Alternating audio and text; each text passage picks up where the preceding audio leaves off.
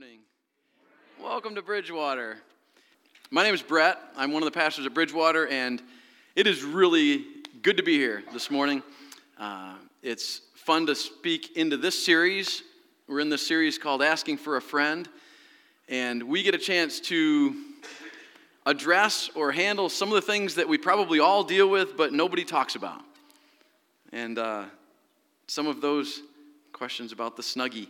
Couple weeks ago, we looked at the first one, which was When does God give up on me? Uh, last week, the question was Can you follow God and still have doubts? Well, this week, we have the third question.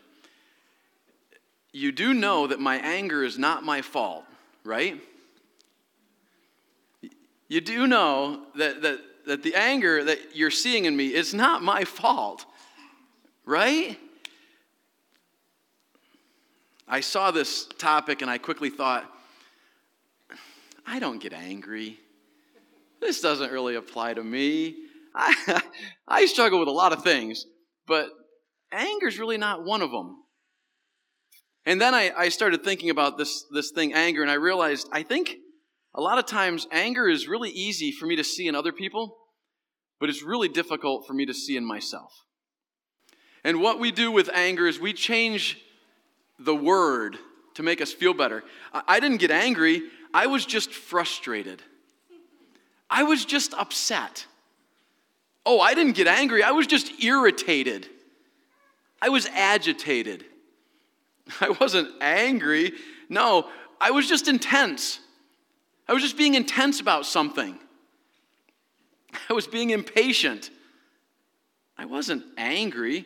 I was just standing up to the bully. Somebody needs to do that. But I wasn't angry. I think uh, a lot more of us struggle with anger than, than, than I like to admit. Here's a little quiz. Uh, tell me where you fit here. When you're driving, how often do you use your horn or instruct the driver in front of you, either with verbal command, commands or hand gestures? A would be rarely, if ever. B, as needed, at least, at least once a day. How about C? It's the most used part of my car. All right, how about this one? While waiting in the supermarket, express checkout line, 10 items or less, I usually, A, this would be me, meditate quietly. B, I count to see who has more than 10 items in their cart. Oh, this one really, this one irks me. Like, I, I, some people just can't count. And they think that you can group items together. Well, they're all dairy, so that's one item. No. Butter, cottage cheese, and milk, that's three items. And four gallons of milk is four items. Any, anyway. Or three, I threaten anyone who looks like they might use multiple coupons on every item. There's a problem. How about this one? When watching my child play sports, how I talk and behave can best be compared to A, royalty calmly taking in a polo match. Bravo, chap. B, an engaged spectator cheering and yelling proud encouragement or C, an obnoxious drunk fan who is convinced the refs and all the coaches have singled out your future professional athlete in order to shame and embarrass them in front of everybody watching. I coach Montrose junior football, and there are a lot of C fans at every game. and as parents, I think uh, yeah, I think sometimes anger gets involved. I could have done a question on golf and how many clubs ended up in the pond. Um, I could have done a, a question about uh, watching sports at home in the comfort of our living room. I could have done video games and, and the intensity that comes somehow. Well, I was just frustrated. I wasn't really angry. Um, I could have done in relationships the volume of voice we've used in discussions about topics that we don't like to discuss. I could have used a quiz question about our jobs and the baggage we bring home because of what we see at work, or how our boss is just this or just that, or how the people we try to serve are just this or just that, or there could have been a lot of questions up here. But my point is, I think anger is prevalent. And I was rebuked this week, and I want to bring all of you in with me because misery loves company. And I think that anger is something that we all, if we were honest, would have to say we deal with it. Now, we may not deal correctly with it, but it seems to be a part of our lives. I think Paul recognized this because he wrote extensively about anger in Ephesians chapter 4. If you have your Bibles, please turn there. The verses will be on the screen as well, but I think Paul understood some things that, you know, you know, my anger is not my fault, right? And Paul seems to have a, a good way of just drilling right down and making me feel a little convicted.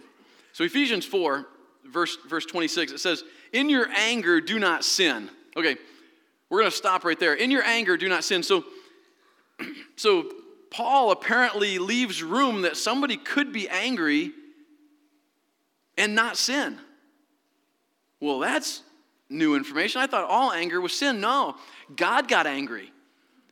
In Deuteronomy 32, God got angry. He came, he was on Mount Sinai with Moses, and Moses came down the mountain, and the children of Israel had made a golden calf that they were worshiping, and it says that God's anger burned inside him.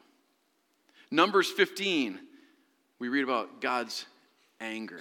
Exodus 11, we read about God's anger. So apparently, we can be angry and not sin. The problem is, most of us, me for sure, my anger is very rarely righteous indignation. It is usually sinful. But, but Paul says, in your anger, do not sin. Aristotle said this anyone can become angry. That is easy. But to be angry with the right person, to the right degree, at the right time, for the right purpose, in the right way, that is not easy at all. See, anger, anger is not supposed to be a bad emotion, it's supposed to be a signal for something. In fact, anger is an indicator that something is wrong. Anger is an indicator that something is wrong. Think of it, think of it like uh, the light on your dashboard in your car or a smoke detector. Um, anger ought to be something in us that indicates something is not right. You're laying in bed and you hear the beep, beep, beep, beep, beep, beep in your house, we don't ignore that. We spring into action. We try to figure out if there's smoke. We try to figure out which of the alarms, and, and if your smoke alarms are wired in to each other like mine are, they all go off, which doesn't help you figure out where the smoke is. But you run around like a chicken with your head cut off, trying to figure out where is the problem. Okay, there's an indicator that something is wrong where is it wrong? And, and I would propose to you that anger is like that, it needs to be like that. It's an indicator that something is wrong. And, and yet, how many people walk through this life with their smoke detectors of anger blaring in their hearts and minds? We're agitated, unnerved, short fused, snippy. Everyone around us can see it and they notice. And yet, we go through life and we do not heed the warning signs of anger. We read something online that just ticks us off. We, we, we see the eventual left turn signal for a mile and a half, and we just want to help that driver realize that they're not driving correctly. We get behind that water truck I don't even know how people can go 12 miles an hour. there are people in this world that run faster than that. And yet, anger isn't the warning signal that we should realize it is. Paul continues in verse 26 In your anger, he says, Do not sin. Do not let the sun go down while you are still angry. Paul says, I want you to realize that you shouldn't be sinning, but you should take that warning symbol, that signal so clear and so serious that you shouldn't even ignore anger into the night. Don't let the sun go down while you're still angry. Don't delay in addressing what's going on in your heart and your mind.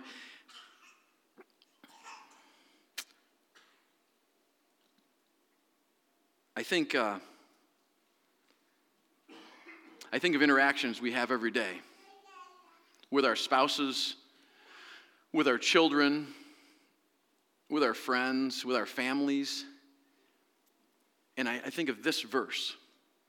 Like, what would my life look like if I really applied this verse? How many conversations would we be having before we laid our head down on our pillow? There must be something to this. Because Paul's saying, I realize you can get angry and not sin, but you know what? Most of you are getting angry and it is sin. And here's what you need to do you need to recognize it is, it is a warning symbol that something is wrong. It should indicate that something's not right in our lives. And it should indicate something so strongly that we need to take care of whatever it is before we go to bed at night. Why? That seems weird. Well, because Paul realized that unmanaged sin, unmanaged anger, provides a fortress for the enemy. Unmanaged anger provides a fortress for the enemy. Here's what Paul continues uh, In your anger, do not sin, do not let the sun go down while you're still angry, and do not give the devil a foothold. Paul's really saying, watch out. Watch out. When the smoke alarm goes off, when when you see anger in your life or when people you love speak into your life and say, Hey, Brett, just so you know, I'm seeing anger. What's going on? Paul's saying, Watch out. Take it seriously.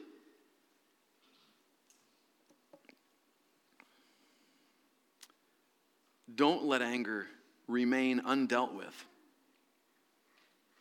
It probably means I need to have conversations with my children before I go to bed, before they go to bed. Probably needs, means there needs to be some conversations with our spouses before we go to bed. There's a foothold that can be put in place. And, and this Greek word foothold literally means fortress or bunker.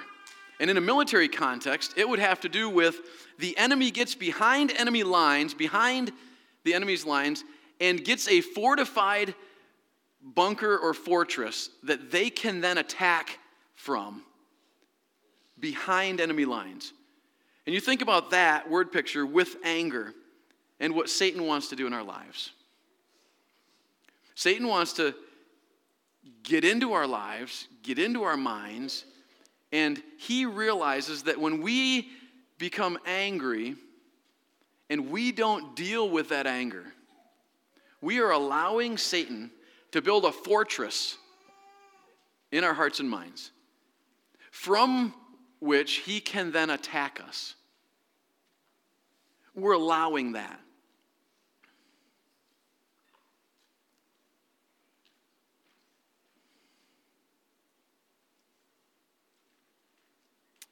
Think he loves to attack my relationships. I think he loves to attack my marriage.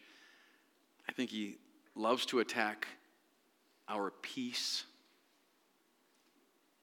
And I don't think we realize it. I think it's the silent killer. Oh, I'm not angry. I'm just agitated. No, you, you realize that my anger, it's not my fault, right?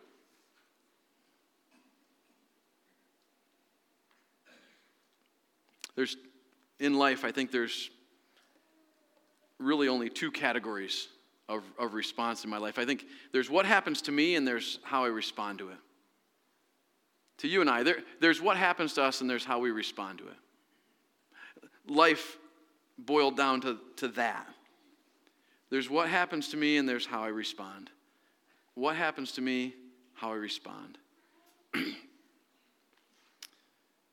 Jerry Bridges, in the book Respectable Sins, he said it this way in, in facing up to our anger, we need to recognize that no one else causes us to be angry. Someone else's words or actions may become the occasion for our anger, but the cause lies deep within us. Usually, our pride, our selfishness, or our desire to control. I have very little control over what happens to me. I have a lot of control over how I respond to it.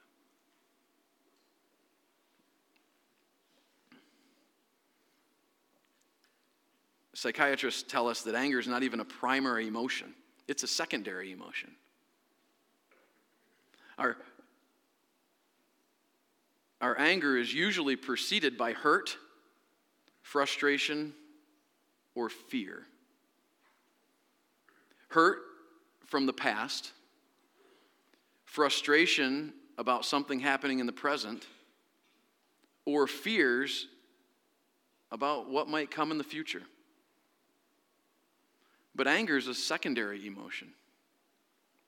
And the problem is, we usually have hurts, we usually have frustrations, or we usually have fears that we don't deal with, and they lead us to anger. Paul says in, in Ephesians uh, 4 still, verses 31 and 32, he says, Get rid of all bitterness, rage, and anger, brawling, and slander, along with every form of malice. no, what Paul does is he expands on anger right here.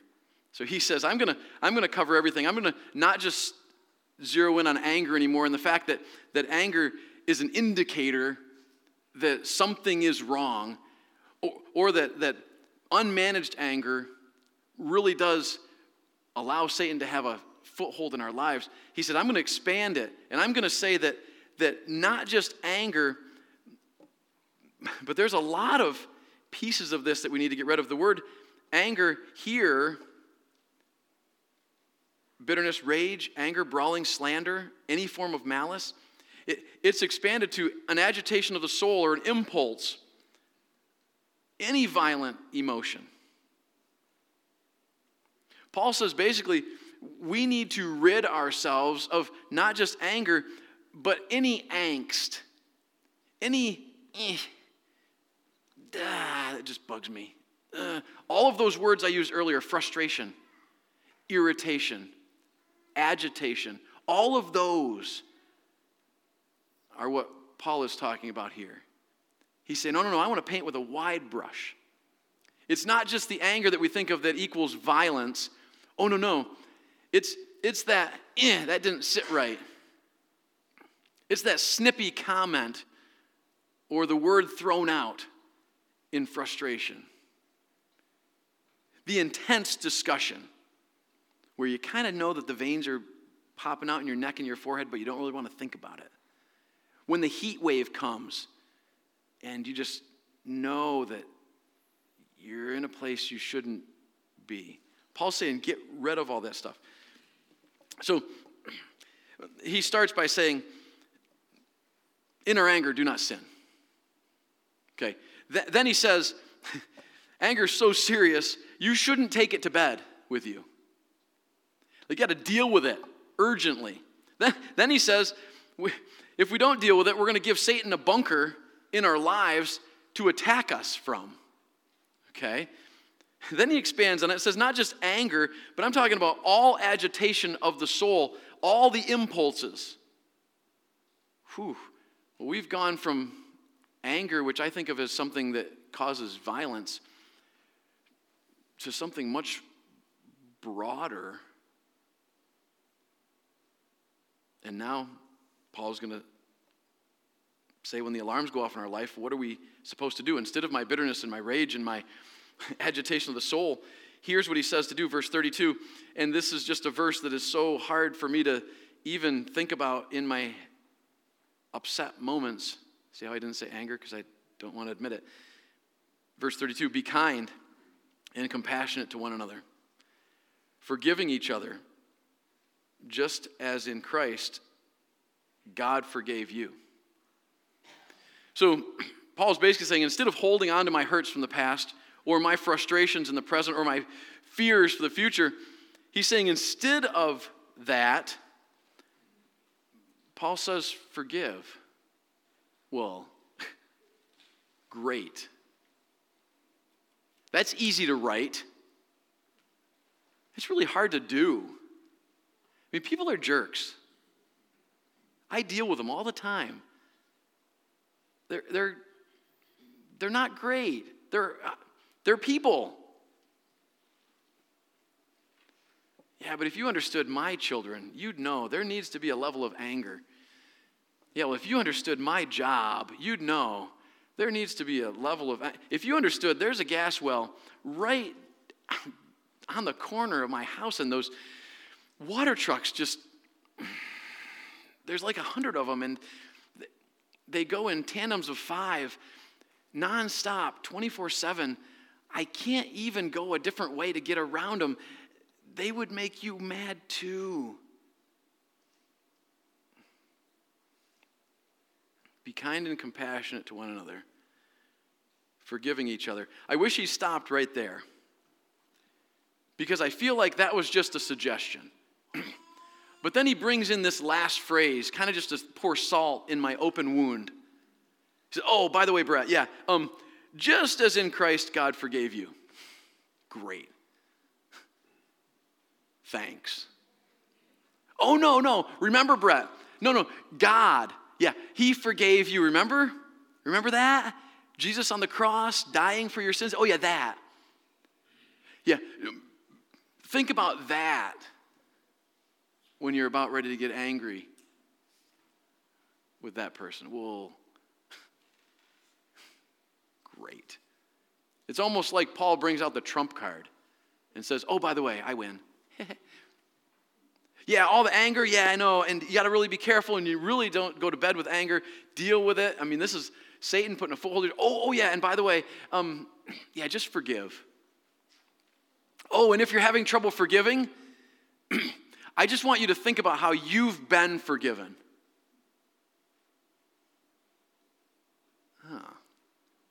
What do you say to that? Like, what's the comeback? Oh, yeah, well, we'll right back at you. Like, you got nothing. I'm supposed to forgive. You're supposed to forgive. We're supposed to live in a way that looks like we are forgiving, not because we're good people, not because we are really self controlled, not because the people around us are great we're supposed to forgive because we are forgiven.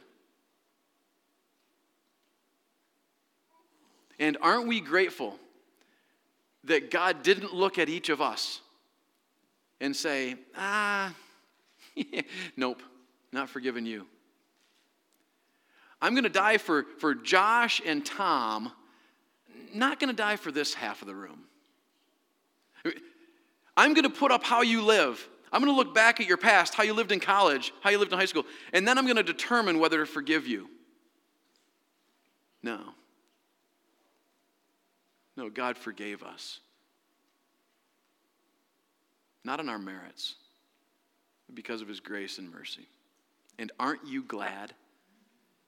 Then why is it so stinking hard for us to give grace and mercy to somebody else when they're driving 12 miles an hour? And that bothers me because I, I have trouble with that.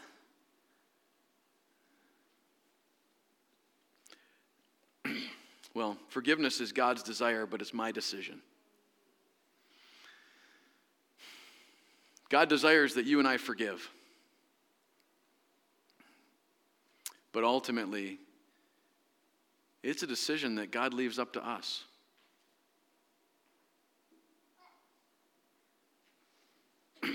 I have some questions that I, I, really want us to think about. And I, I, I want us to think about these questions. I want us to discuss these in small group this week. If you're not in a group, please get in one. They are wonderful. That guy, Dave, was from my small group this week, and he had some amazing questions, and then he made God his forgiver and leader after small group. Like, I, I really highly recommend you get in a small group. But here are some questions specifically about anger. What, what makes me most angry and why? Am I easily offended? Do people see me that way? Am I living with past hurt that is affecting how I respond to situations? Have I allowed Satan to have a foothold in my mind because of bitterness or unforgiveness or offenses that I'm holding? Who do I need to forgive? I, I realized this week that, that uh, it is easy for me to look in the stands and point out parents who are angry and be like, oh, yeah? Well, you're angry people, but I'm not. but when I studied this, I realized that, ah, I struggle with anger too. Anger is so prevalent, and we call it something different and we polish it up so it doesn't make us feel bad. It would be like me saying, Oh, yeah? Well, I'm not greedy. Well, are you content? no. But I wouldn't call it greed. That makes me feel bad. I'm not, I'm not angry. No. Well, are you frustrated? Well, yeah. Oh. Are you agitated? Yeah. But you would be too. Oh. Are you irritated? Yeah. But who wouldn't be irritated? Oh. And I feel like in Ephesians 4, God, through, through Paul, really spells it out. And says, all of those, all of those, get rid of all of those and forgive. Live a life of grace and mercy to people who may not even deserve it because we are forgiven people who were shown grace and mercy when we did not even deserve it we're going to transition into a wonderful picture of God's grace and mercy in communion.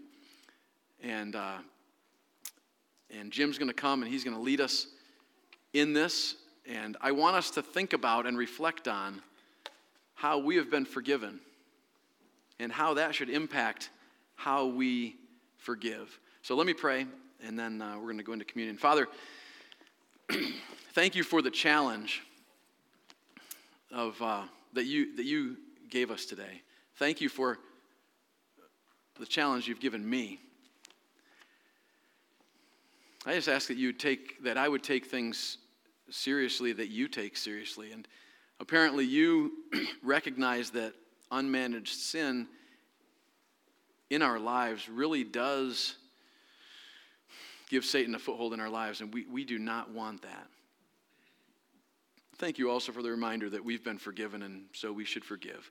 Thank you for this opportunity to reflect on, on your grace and mercy and how you forgave us. Um, help us live differently because of how you forgave us. In Jesus' name, amen.